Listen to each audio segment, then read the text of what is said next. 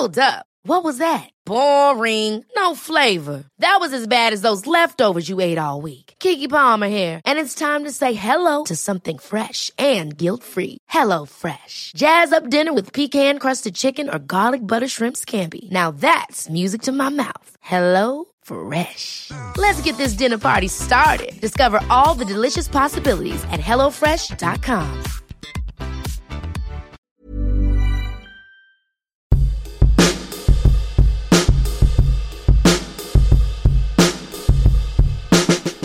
Hello, everybody, and welcome to this extra weekly episode of Dane Baptiste Questions Everything on what we're calling DBQs. On DBQs, myself, comedian, writer, podcaster, and occasional actor Dane Baptiste, and my producer friend Howard Cohen, aka the Hizza, Hello.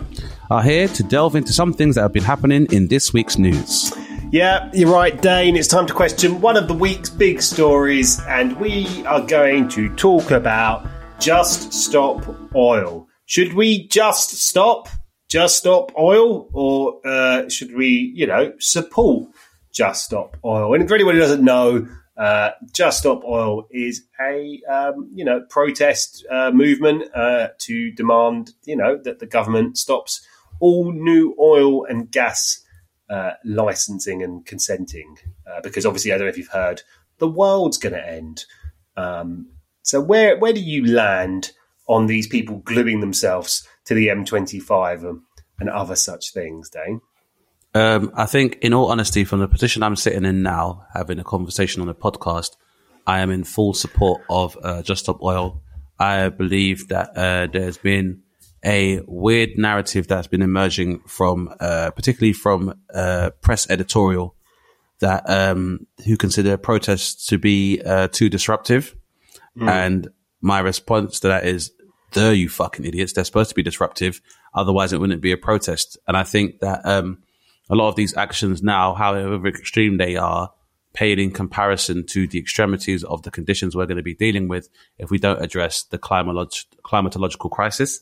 I um, yeah, because I, I mean, Just Stop Oil, were they, they were also involved in uh, throwing soup on a Van Gogh or Van Gogh. Yeah, sorry, yeah, yeah. they also uh, have been sticking themselves to paintings and galleries and stuff. And um, yeah, a lot of people have bemoaned the distraction, but I saw the same thing happening with um, Insulate Britain, Right. who did uh, similar protests in order to uh, address the severity of the coming uh, heating or utility cost of living crisis. And very large, in very largely, they were lamented and they were uh, ignored by most of the populace, particularly uh, the sentiment from mainstream media sources and tabloids and broadsheets were that these people were only there to cause chaos.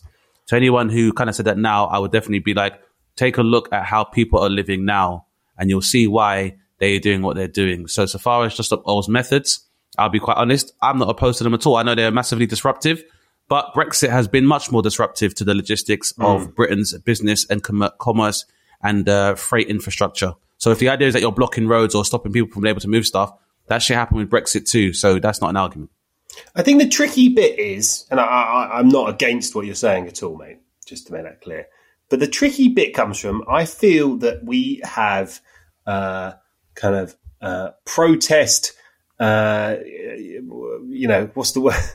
you know, like we've, we've we've we've we've we've seen protests go on for so many years we've run out of belief in them. I think is become a- performative. They've become Yeah. performative. And, the reason for that, I think, is like you said, is because protests have become they've become controlled. We've had controlled demonstrations and peaceful demonstrations and structured present uh, demonstrations, which have historically been at in more recent times at the most been a minor inconvenience. Or when we've seen the heavy-handed response to protests, such as the vigil for Sarah Everard, we've not become incensed or indignant enough to the way these protests have been quelled. Yeah. I think fatigue was the word I was looking at for. I think there's a sense of fatigue that people have with a lot of uh, issues that protests aren't going to resolve. Because unless I'm mistaken, you tell me if I'm wrong, there is no version of those protests that stops the problem they're trying to stop. Now they they're, they're welcome to come on this show and tell me I'm wrong, but I, and I'm not saying they shouldn't do it because of that. By the way, but that people, a lot of people, a lot of people I know, people I grew up with, We'll just turn around and go, well, these people doing this isn't going to change the, the situation. I get, I get that, and I, but I think that that is probably the da- most dangerous mindset to allow to flourish in your mind is that protests or political dissent or social political upheaval won't make a difference because I truly believe that the powers that be, through their various access to resources like mainstream media, will create a depiction that these things only serve to disrupt or they're only performative or they don't do anything. And, you know, people say that petitions don't make a difference. I think at the very basic stage, just having a galvanized voice where we all collectively understand or respect the fact that, you know, how we're being treated or the people that are empowered to us or the civil servants that we elect to oversee our, our governments, they're answerable to us. Mm. And I hmm. think for a very long time, particularly due to the relative comfort that we've had in this part of the world, we've not been placed in a position where we have to uh, reclaim our political potency or our civil uh, strength because there's not been a lot of shit that we've needed to rebel against for a very long time. And I think that might be one of the problems with Stop Oil now is that while it does seem to be a very inspirited movement that uh, does make a lot of drastic moves to be noticed, I would say that it might be too little too late, particularly yeah. that the fact that a large amount of the ecological demonstrations and the uh, climatological protests we're seeing seem to have a very homogenous aesthetic of liberal, middle class white people from the western part of the world, which may uh, affect the ability to get sympathy for their actions. Um, Why do you um, think that is? Well, I think that uh, on a, I guess, practical level, I think political dissidence and ideological awareness are commodities that few people can afford. I think there are a hmm. lot of people that might want to join in BLM demonstrations, people that would want to join in stop oil demonstrations, people that do care about the state of our climate. But these people, unfortunately, are the people that are having their trip, their commutes to work being disrupted by said protesters because those people are in an industry where it's like, I would love to care about the world, but if I don't work, I'll die. In the same way that like, it's all well and good when I see people who are cyclists and they do, I guess, cycling and not having a car in London is seen as being climatologically responsible. But it's, for me, that only, that's only happening on an individual level. If you are not uh, addressing the fact that like a lot of the new redesigns of London roads have involved a large amount of plastics and tar and oil being used to accommodate these ecologically conscious cyclists. It doesn't really make any sense. If you are somebody who observes a vegan lifestyle, you know, there a lot of the machinations behind the scenes in Romania for you to get your polenta have not necessarily been ecologically sustainable, but are necessary in order for those people to survive. Even for Latin American avocado growers and hmm. quinoa mm. growers in Peru, even though you know, you might want to eat a more healthy lifestyle. Unfortunately, because of the iniquity of distribution of wealth and resources in this planet, those people may have to engage in less environmentally sound practices because if they don't, they can't eat and they'll die. You know, there's places in this world where, you know, Fiji water is supposed to be like pure artisanal alkaline water. I don't know how easy it is for people in Fiji to get access to water in actual Fiji. Or the best way I can put it, how it is, mm people keep talking about the Amazon, but they still keep going to Amazon. We'll be back after this.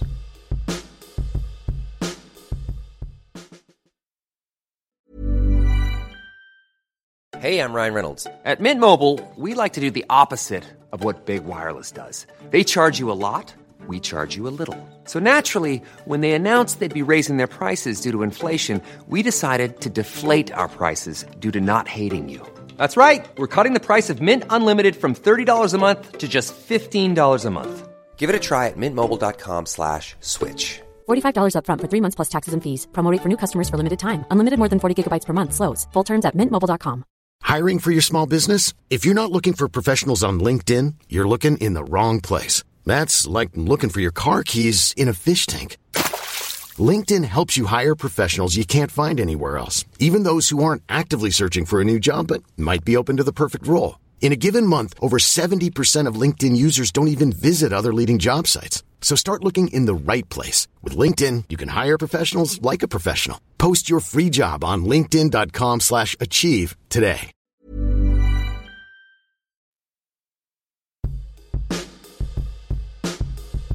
Welcome back to the show. And so until we're able to address that as a phenomenon within our society, then it's going to make a lot of the work being done by Stop, Just Stop Oil was very futile. And uh, yeah, I just I kind that, of feel sorry for them, though, right? I mean, you kind of you see it No. turn up in the news. I, find, I can, I can, I, I, I, no, I, I can have empathy for anyone. I don't have to kind of like you know spend my time feeling sorry. But I look at it, and like obviously, the, the, the, in their heads and in their, their you know, they, they, they'll, they'll have meetings, right, to plan what they're doing. These guys, you know, you kind of look at it and you think, God, you know, they're they're really. I mean, that that is a level of commitment that not mo- the, the average person is not going to do, right? Nobody. I mean, the, but that's the problem. I don't, I don't think it's a problem that they require sympathy for because I think these people are very politically and ideologically astute, and they obviously they are obviously aware of the uh, severity of these crises, and that's why they act in the way they are. So I don't necessarily feel sorry for them. And and as I said, I at least ideologically identify with a lot of their endeavors. I just think the problem is that uh, a large amount of class and race based decolonization needs to happen within these interest groups in order for them to get larger support. Like speaking about how these things affect you and only speaking about them now when a third of Pakistan is underwater as a result of like climatological neglect. It's a bit late in the day, you could argue, in the same way that like, you know, speaking about resources like uh, fair trade. I've always been cynical about the idea of fair trade as like a, you know, an attempt for uh, environmental um, equality because most of all the most if not all the cocoa in the world comes from either the Congo or the Ivory Coast or Ghana. And I've never seen a Ghanaian sitting on the board of directors at Cadbury's Schweppes. I've never seen one on the board of directors for like Nestle. So how fair is the trade really? I think and, until uh, climate protesters acknowledge the fact that without the resources made available to them by the developing world, they would have absolutely nothing and should conduct themselves in a fashion as opposed to, I guess, in many ways, postulating to the rest of the world how they can change, then it's going to be very hard for them to uh, gather troops to their cause. But no, I, I definitely, I, I, I definitely support what they're doing. I just, I just feel like it might be a little too, too little, too late. And I also think it's like maybe the people you're directed to causing civil disruption, while it may get you to raise awareness, if you really want this to happen, we need to go to the source. I think the everyday man that's using a light commercial vehicle to get to work, or people getting on buses, or people on their commute day to work, even though their their vehicles might be responsible for emissions, those aren't necessarily the people you can blame. We all know it's a it's now a stated fact that over seventy to eighty percent of all of the world's carbon footprint or emissions comes from a very small percentage of multinational companies. Take the mm. fight to these people directly, and instead of you know the everyday man is not go- whose whose everyday struggle is largely survival, particularly in our current economic times. It's not really going to be enough. It's like in Yeah, the I same was way that like I say to people all the time when I hear equally liberal people say, "There's no race or black and white or Asian. There's just one race. It's the human race." I'm like, why the fuck are you telling me? I was born into the system too. Go and tell your fucking mum or your dad the people that benefited from benefited from privilege from years and years. And I think it's the same with climatological privilege. It's like I understand that other people need to kind of be engaged, but at the same time, I look at it the same way I look at the housing crisis. There's no point in middle class people continuing to move to London and keeping this property market that nobody can afford buoyant when what you should be doing is galvanizing your political power and petitioning, nay, fucking demanding that the people that are in control of things like housing redress this issue in an egalitarian way, not just to people that are moving to London to realize their financial potential, but working class people that have lived there their whole lives and have not seen the replenishment of council homes, while there's now people that vote Tory that would never be able to afford the home they're living in again, getting old and dying. But, you know, they'll be like, I work for what I work for. Why should anybody else get something? Like, these are the people they need to be addressing. And you know, you because one of the things I was thinking about was uh, the fact that uh, I, I, I could I could have got caught in it today. There was a version of my day where I had to drive. I get that, but you know, Howard, I, I I feel like the same, and I think I, I would be lying if I said I wouldn't find the situation being in very frustrating. But my message would be to everybody else out there: if you think it's fucking bad now, Well, of course. you'll see what's going to happen soon. Yeah, no. I'm, I'm just being a bit. I was thinking it was from my perspective, it would have been interesting to be stuck in that traffic because I would have then not been able to pick up my child in time uh, from nursery, which would have had all these different knock-on effects, some financial uh, potentially, and you know, just also emotional. And I'm like, well, that would have not been. Have you, to, so actually, I think we should get them on the show, Dane. I think we, if we can, I think we should get them on the show because I think that, that what they're doing, they're not a huge organisation as far as I'm aware. Uh, I think Yeah, they, down, down to the reason we said, I, because as much as other people would like to be involved in the discussions or addressing issues of a climatological nature, most of us have to go to work because if we don't, we can't afford to eat. And that's the problem as well is that the capitalism definitely fuels and perpetuates climatological devastation. But by the same token, it also marginalizes people who are directly affected by it as well. But for me, it's like, you know, for me, all the climatological activists, you're a bit late, man. You should have been here when like the World Health Organization wasn't screening blood properly and giving one in four people in fucking South Africa HIV. You should have been there. Flint, Michigan hasn't had clean water since 2014. Where were you lot then? And it's not to say that you have to be there, but unless you decolonize these movements and ideologies and are inclusive to condemn and scrutinize any acts of uh, environmental iniquity, like Somalian pirates. We call them pirates. They're eco warriors because because uh, the air, the landmass around Somalia was a disputed area. Mm. Western powers took advantage of that fact and started dumping their toxic waste along their coastline. So all these fishermen had to resort to piracy in order to make a living. That should have been something that climate action and Extinction Rebellion were complaining and Stop Oil were talking about. You know, it's this this idea that we wait until it's on our doorstep before we address what is very clearly a global issue is the problem, really. So Well, come back, listeners, for uh, another episode of Dane Baptiste Questions Everything, when hopefully we'll be able to get uh, the guys from Just Stop Oil to come on and talk to us, eh, mate? Absolutely. And if you're somebody who's like, look at Dane and Howard talking about the finance and the world and the climate while they've got iPhones and they're tweeting stuff and blah, blah, blah. Yes, I have an iPhone because it's a tool I fucking require. I don't have seven and it's not my fault they make a new one every fucking year. So fuck you. But thank But you. keep listening, guys. Yeah, keep listening. Yeah, keep listening. Yeah. yeah. You've been listening to Dane Baptiste Questions Everything, hosted by Dane Baptiste and myself, Howard Cohen. For more from Dane and myself, make sure you follow us on Instagram at Dane and at The Howard Cohen. You can now support us on Patreon. Just search DBQE Podcast and unlock ad free content, and you can watch the full length video of the podcast. Please don't forget to rate, review, and subscribe to us wherever you get your podcasts. If you have a question for Dane, make sure you send us a DM on Instagram at DBQE Podcast, and we could feature you in our next episode. Thanks for listening, guys, and remember, question everything. Insanity Group.